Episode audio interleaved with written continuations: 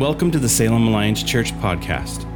To learn more about Salem Alliance, including house churches, gathering times, and other resources, please visit us online at salemalliance.org. Today's talk is given by Rob Basham. We're looking at the book of Revelation and seeing the curtain pulled back, and uh, we're going to continue to do that as we engage in Revelation chapter 13. So if you got your Bibles or maybe you got your iPhone, your iPad, you want to get to Revelation chapter 13, uh, that would be fantastic. And by the way, let me just say that this is a passage, whether you realize it or not, that people in the church and people outside the church are somewhat familiar with. Uh, the reason I say that is because this is the chapter in the Bible that talks about the mark of the beast. 666. Yay, aren't you glad to be talking about this today? Uh, th- th- this is one of those complex passages that uh, we, are going to be getting to. And yet, I, I, I think that oftentimes we get to this passage, this conversation gives birth to fear. And I hope that maybe that's been your experience. My, my, hope is that this conversation, as we get to Revelation chapter 13, wouldn't produce fear, but actually would produce faithfulness and, and hope. That there be a sense of invitation coming from Revelation chapter 30. I, I hope that makes sense the, the more I go along in it. But again, this is one of those passages that people, whether they realize it or not, people are familiar with. We're going to talk about it. Uh, we're not avoiding it. We're going to go diving right in. So here we go. Hey, uh, let, me, let me just talk about branding uh, and marking. You, you, know, you know very, very, I mean, branding in these days is typically a positive conversation. People talking about, about brands and communicating the meaning or uh, of their company through a brand. Like all you have to do is put like a swoosh, like the one that's showing up on your screen. You put that swoosh up there. I don't, you don't even need to see the word Nike you know that if that swoosh is on a t-shirt, if that swoosh is on a pair of shoes, that, that's a product manufactured and was, was owned, sold by Nike. You see uh, this next logo. It says Amazon. It has that, that underarching arrow that um, kind of looks like a smile because in, in the original days, the word Amazon was there and it communicated that they sell everything from A to Z. That's why you got that arrow swinging from the A to the Z. But you know what? It, they've updated their logo and now all you have is that underarching arrow. Uh, you see a box on your porch and it has that little logo on it. You know that came from Amazon. You're driving down the highway and you see a truck that's got looks like it's got a little smile on it. You know that is a that's a truck. That's an Amazon a, trailer full of packages uh, ready for delivery for for Amazon. Branding in our day and age communicates ownership. And, um, but you're probably also aware that actually, while we look at that positively today, branding actually has a much darker history. Go back to the Roman Empire an age of slavery. And when slaves were trying to uh, free themselves and, and come out from underneath their oppressive masters, they would run. And if they were caught, they were taken back to the courts. And a, a piece of metal was heated up to just red hot heat and uh, and that that runaway slave in the Roman days would have the letters F G V. Uh, burned, seared into their flesh, typically on the right back shoulder, and then they were condemned to row in the galley of Roman ships, naval ships, oaring, rowing, rowing for the rest of their lives until they took their last breath here on earth. It's a dark history.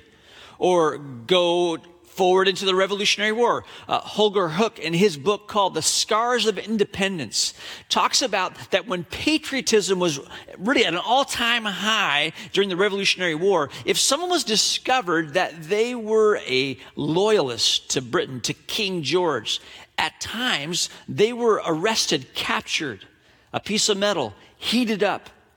The letters G and R, George Rexus, Latin for King George, uh, seared into their right cheek.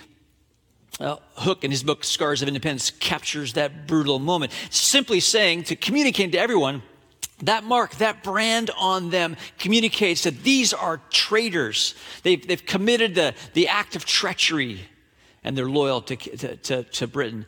And you know, in our own nation's dark history of slavery, that this very thing happened as well.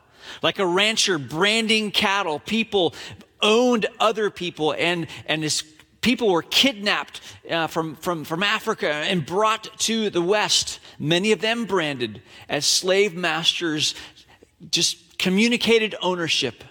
Uh, a gentleman by the name of John Riland, in his book, Memoirs of a West India Planter, tells one of these horrific stories. Um, he shares a story of when he was 14 years old when he sees this very thing, this very branding take place. He writes, When I was 14, I saw, I saw a newly purchased set of Africans of both sexes and of various ages branded. One of the party, a boy of 14, shrieked and twisted himself in such a fearful way, and at the same time looked so piteously at me that I began to feel frightened and sick, and I left the place in haste. Friends, why am I sharing these dark stories that, I mean, frankly, just the thought of them begin to nauseate you? The reason that I'm sharing this because we get to Revelation chapter 3. Hear me loud and clear on this. The beast wants to brand you. The beast wants to brand people. The beast, as we're going to talk about here in a few moments, the beast wants to declare ownership of people. Why? Well, Rob Basham did a fantastic job last week explaining the why. Because Christmas, friends, was a declaration of war. Revelation chapter 12, we see that Jesus breaks in, he takes on flesh. This is a declaration of war, and the dragon, Satan, knows it quite well. So what's he do? He goes after Jesus. And that battle, that skirmish is captured in the Gospels as the story of Herod sending his soldiers to Bethlehem to kill all children under the age of two because the dragon is trying to swallow up the Messiah. But an angel has warned Joseph in a dream, and the Messiah and his parents are able to escape to Egypt. And so the dragon is enraged. He's angry. And so he redirects his anger from the Messiah onto the people the very people who will follow him. In fact, all people who have a chance to, to, to follow him, to, to rob them of their inheritance that is theirs in Christ. Friends, the beast wants to brand you. He wants to brand all people. He wants to keep people from understanding the good news that is found in Jesus Christ. And when we get to Revelation chapter 13, this is what we find. Now, let me just rail, uh, lay, lay, some tracks for us of where we're going today. Because again, this is a complex passage. I want to try and put some pieces together for us, as well as get to the so what. Well, what does this have to do with us here and now? Well, here's where I'm going. We're going to talk about what are the beasts, and then we're going to talk about so what is the, the mark of the beast, and, and how does he go about, how does the beast go about branding people? And then we're going to get really get to this. So then, how do I resist the mark? How does that practically happen. What are the beasts? What's the mark? Yep, I'm going to try and attempt to answer that. And how, how's the, the beast go about branding people? And then how do we resist? So let's just dive in. I'm going to read in Revelation chapter 13. Uh, begin reading these, these beginning verses as we tackle this uh, complex passage. Uh, Revelation 13. Uh, then I saw a beast rising up out of the sea it had seven heads and ten horns, with ten crowns on its horns, and written on each head were names that blasphemed God. The beast looked like a leopard, but it had the feet of a bear and the mouth of a lion. And the dragon gave the beast his own power and authority uh, and throne and great authority. Verse 3 says, I saw that one of the heads of the beast seemed wounded beyond recovery, but the fatal wound was healed. The whole world marveled at this miracle and gave allegiance to the beast. They worshiped the dragon for giving the beast such power, and they also worshiped the beast. Who is as great as the beast? They exclaimed. Who is able to fight against him? All right. We've been talking about how passages in the book of Revelation almost function as code for John as he's writing. These are, these are like hyperlinks. You know, you, you hover your cursor over a, a document and you click, or you hover your mouse over a, a section of text and you click and it transports you somewhere else. That's what's happening in Revelation chapter 13. Because frankly, there's these two beasts. This first beast, it seems pretty clear who this beast is. Because if you see this as a hyperlink and you follow it to Daniel chapter 7, well, then you begin to read some things that sound quite familiar. So let's go there. Let's go to uh, Daniel chapter 7 and, and look at what is being said here. We'll put the words on the screen. Uh, it says, In my vision that night, I, Daniel, saw a great storm churning the, the surface of a great sea. Pay attention to that. With strong winds blowing from every direction. Huge beasts came up out of the water, each different from the others. The first beast was like a lion then I saw a second beast, and it looked like a bear. And we'll keep going. And the third of these strange beasts appeared, and it looked like a leopard. I'm condensing these four verses for us because I want you to see the familiar concept here in the book of Daniel. We've got a lion, we've got a leopard, we got a bear in Daniel chapter 7. We got the same thing happening in Revelation chapter 13. So, what are these? Go a little bit farther in Daniel. And we, we go to, to, to, to verse 17 and what we will read in verse 17 about these very same beasts are, uh, are uh, ch- chapter 7, verse 17. These four huge beasts represent four kingdoms that will arise from the earth. Okay, I'm throwing a lot at you right now, but here, here's, what here, here's what I want you to see. Scripture interprets for us this first beast. Daniel is talking about a beast that looks like a leopard and a lion and a bear, and, and, and, and, there's other details there. I've condensed some of those verses for us. John is using some of that same kind of description. Both are coming out of the sea, and then Daniel tells us that these are four empires. Friends, here, here's the identity of the first beast. The first beast is simply this the first beast is the state, it's the empire, it's government, it's politics. Beast number one is the state. And, and that becomes very clear as we, as we look at scripture. But then we move a little bit farther and we see the identity of the second beast revealed for us. Revelation 13, beginning in verse 11, that I saw another beast come up out of the earth. He had two horns that looked like those of a lamb, and he spoke with the voice of a dragon. He exercised all the authority of the first beast, and he required all the earth and his people to worship the first beast, whose fatal wound has been healed. By the way, let me just pause there because this first beast seems to keep having this fatal wound, but then it's healed. And I think what, the, what most theological scholars will tell you is that an oppressive regime ar- arises, and then it goes away and it seems like we have peace and then another oppressive regime another oppressive empire arises and then it goes away and then another one. This is daniel sees four of them. They keep coming back 13, verse 13. He did astounding miracles, even making fire flash down to the earth from the sky while everyone was watching. That should remind us of the ministry of Elijah.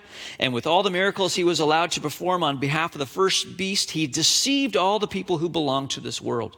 He ordered the people to make a great statue of the first beast who was fatally wounded, then came back to life. He was then permitted to give life to the statue so that it could speak then the statue of the beast commanded that anyone refusing to worship it must die, which should remind us of the story of Shadrach, Meshach, and Abednego being forced to bow down along with everyone else to a statue.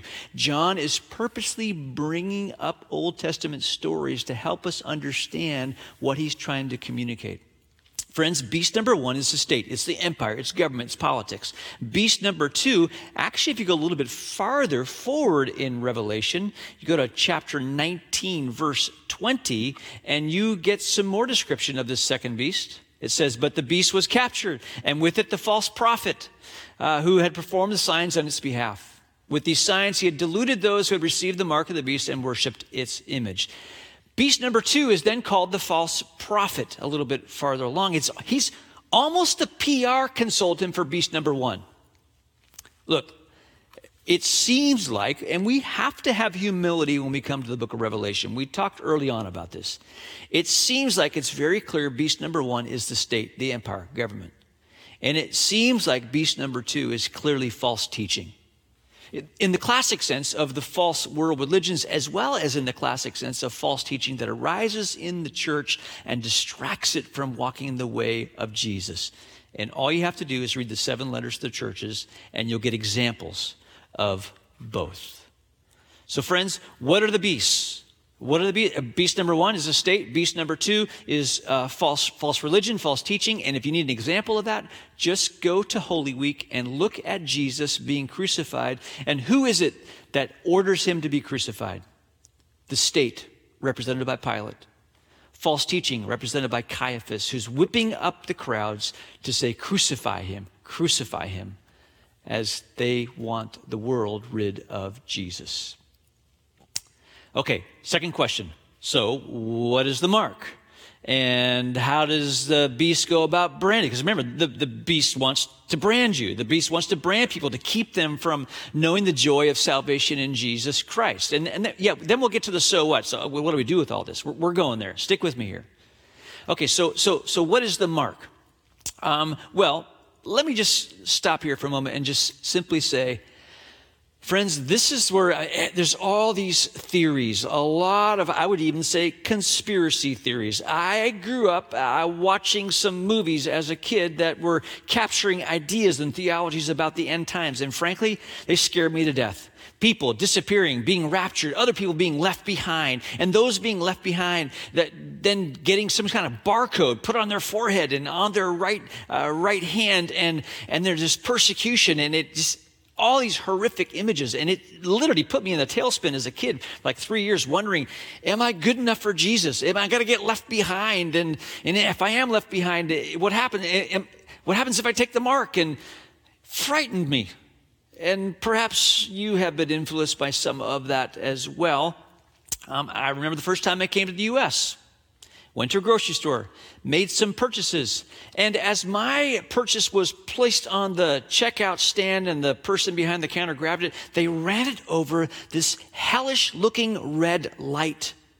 And suddenly information showed up on their screen of the price of my product. And to me, in my growing up and my background, it was like, oh my goodness, it's happening. The only missing thing from that whole experience was a little smell of sulfur and some smoke emanating from the checkout stand. Because I, I, I'd, I'd been told that, you know, th- this is probably where things are going. The, the mark of the beast is going to be a barcode put on your right hand or on your forehead, or it's going to be some kind of chip that Bill Gates is working on that's going to sneakily slip in and we're going to have to have it. It's the COVID vaccine. It's all these ideas of what it's going to be. And again, let's have humility. Let, us be wise. And you know what? I, am not going to, if there is some chip that you got to, I'm, I'm, not lining up for that. But frankly, friends, I, I, I think the enemy is a little more clever than that. And I think as he seeks to brand, the beast wants to brand you, he wants to brand us.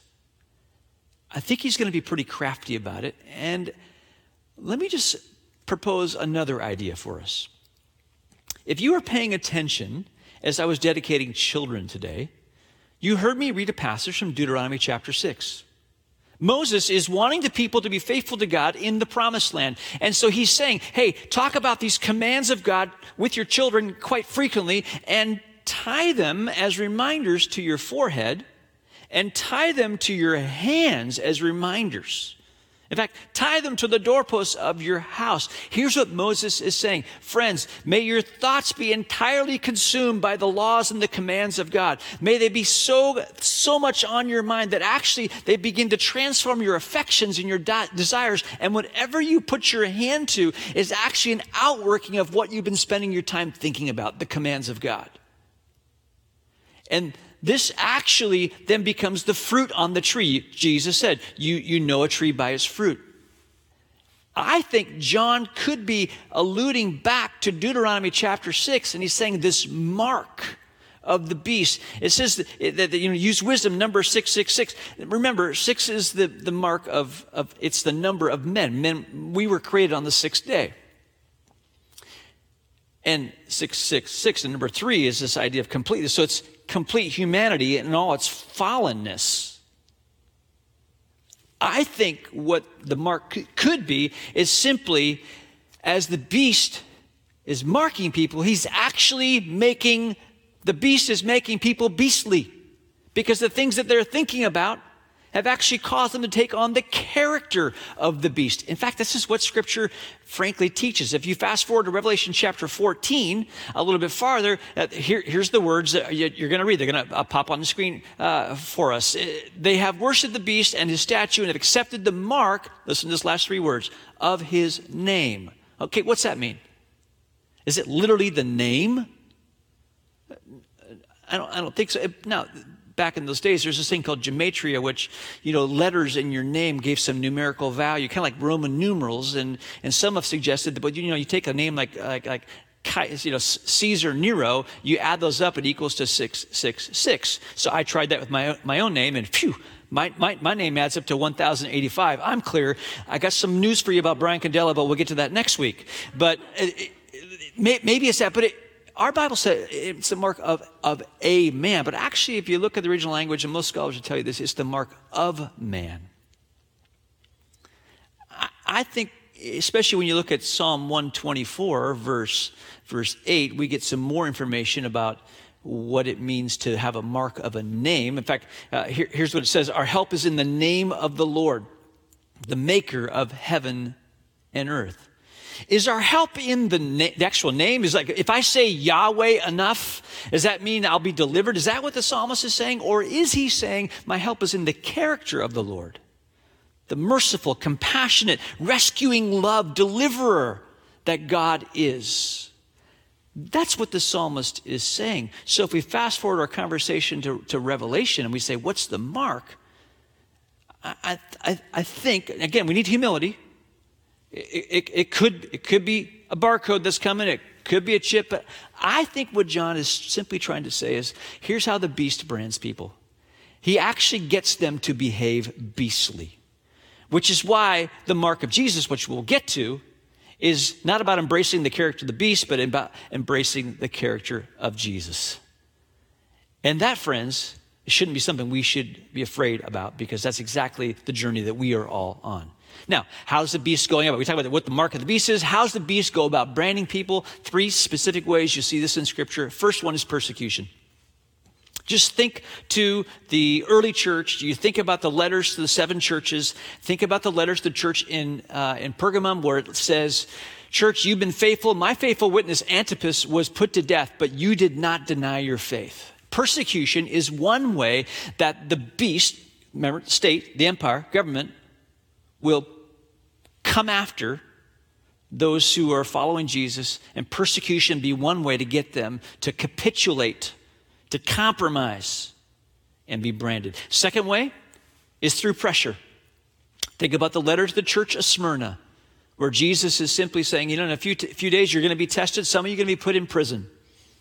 And friends, sometimes the beast, the empire, the false teaching combined, and the way that they're going to try and brand you, the way they're going to try and get you to capitulate or compromise, is through pressure economic pressure, relational pressure.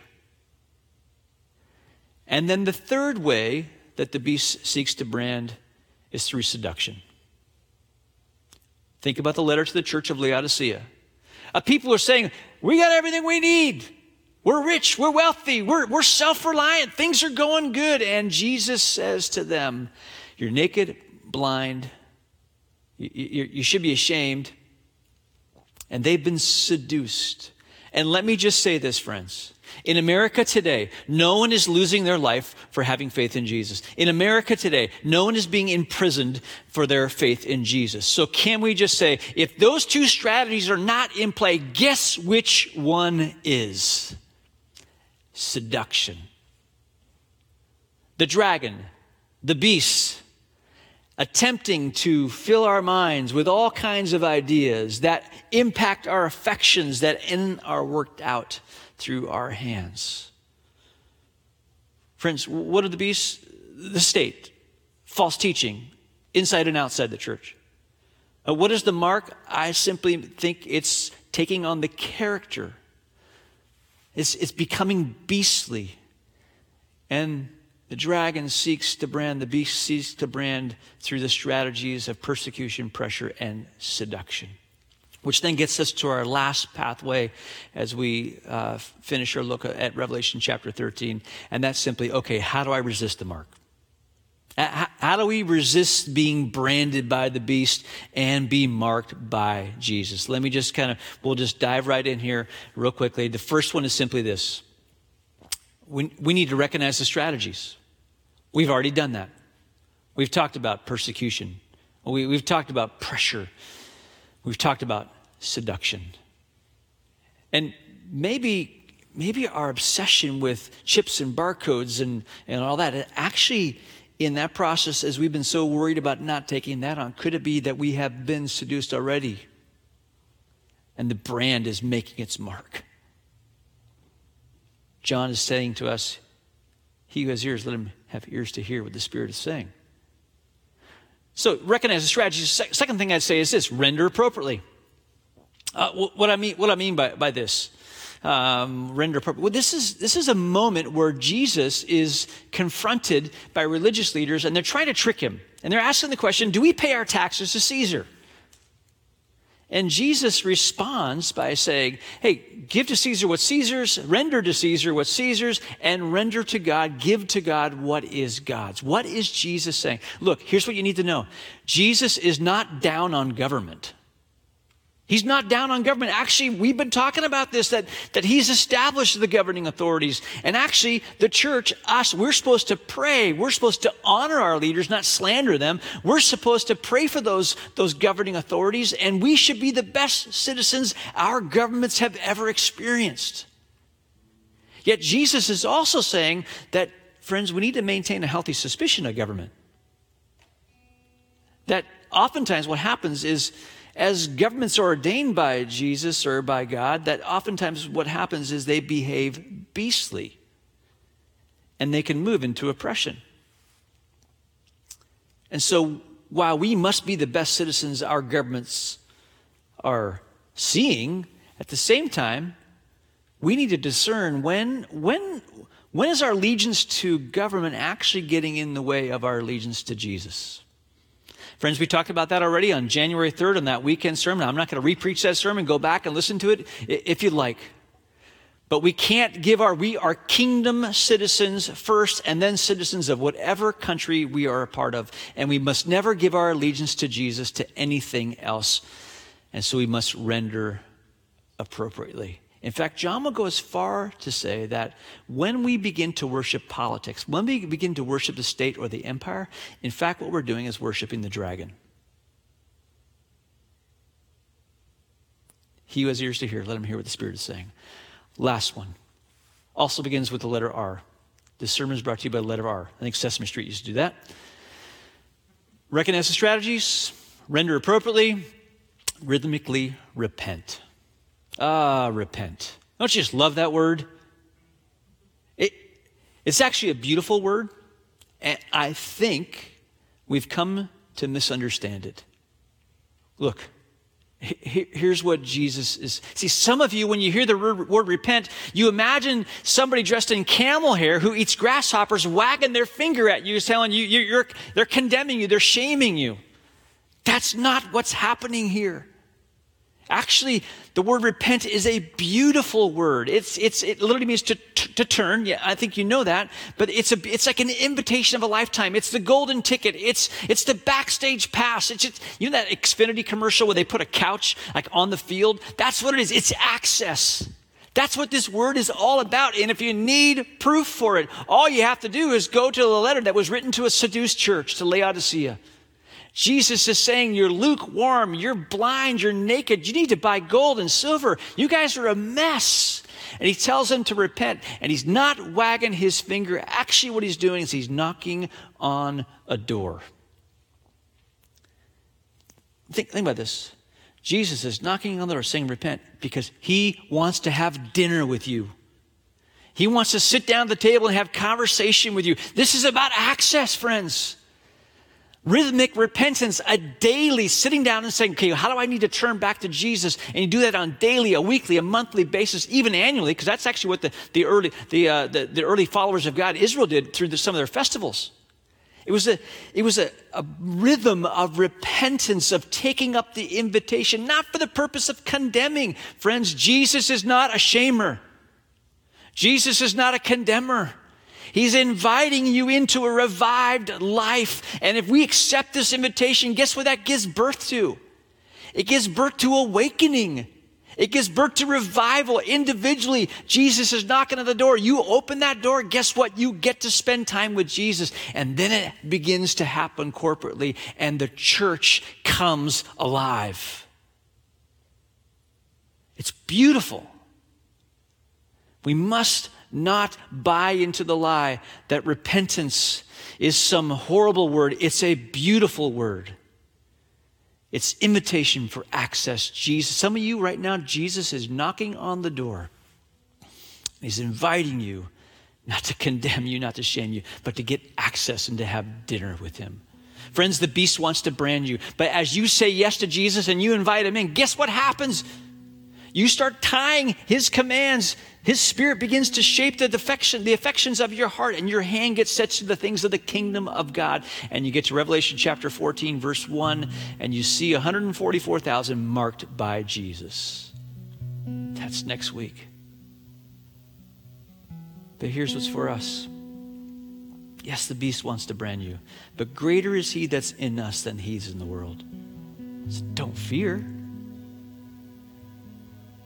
But recognize probably seduction right now is the main strategy. It might move to pressure, harassment. How is he seducing you? Us, me. Now let's render appropriately. Let's give our allegiance to the one who deserves it, who's worthy. And let's rhythmically repent. We get to have dinner with Jesus. And as we do, the church is revived. I'm revived. I'm awakened. You're awakened. Oh, and the best is yet to come. Let's pray about these things. Would you just bow your heads and close your eyes? And let's just start right here. Would you just pose the question to Jesus Jesus, what are you saying to me today?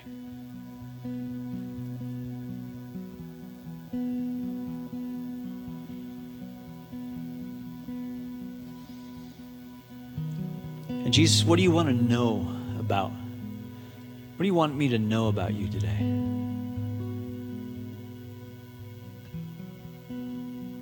For some of you, you just need to know He likes you.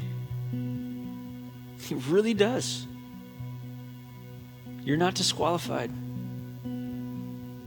You spent too much time focusing on your mistakes and not on the one who's forgiven you of your mistakes.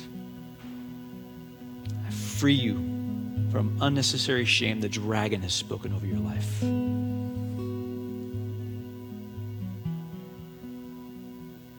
Now, Jesus, what do you want us to do?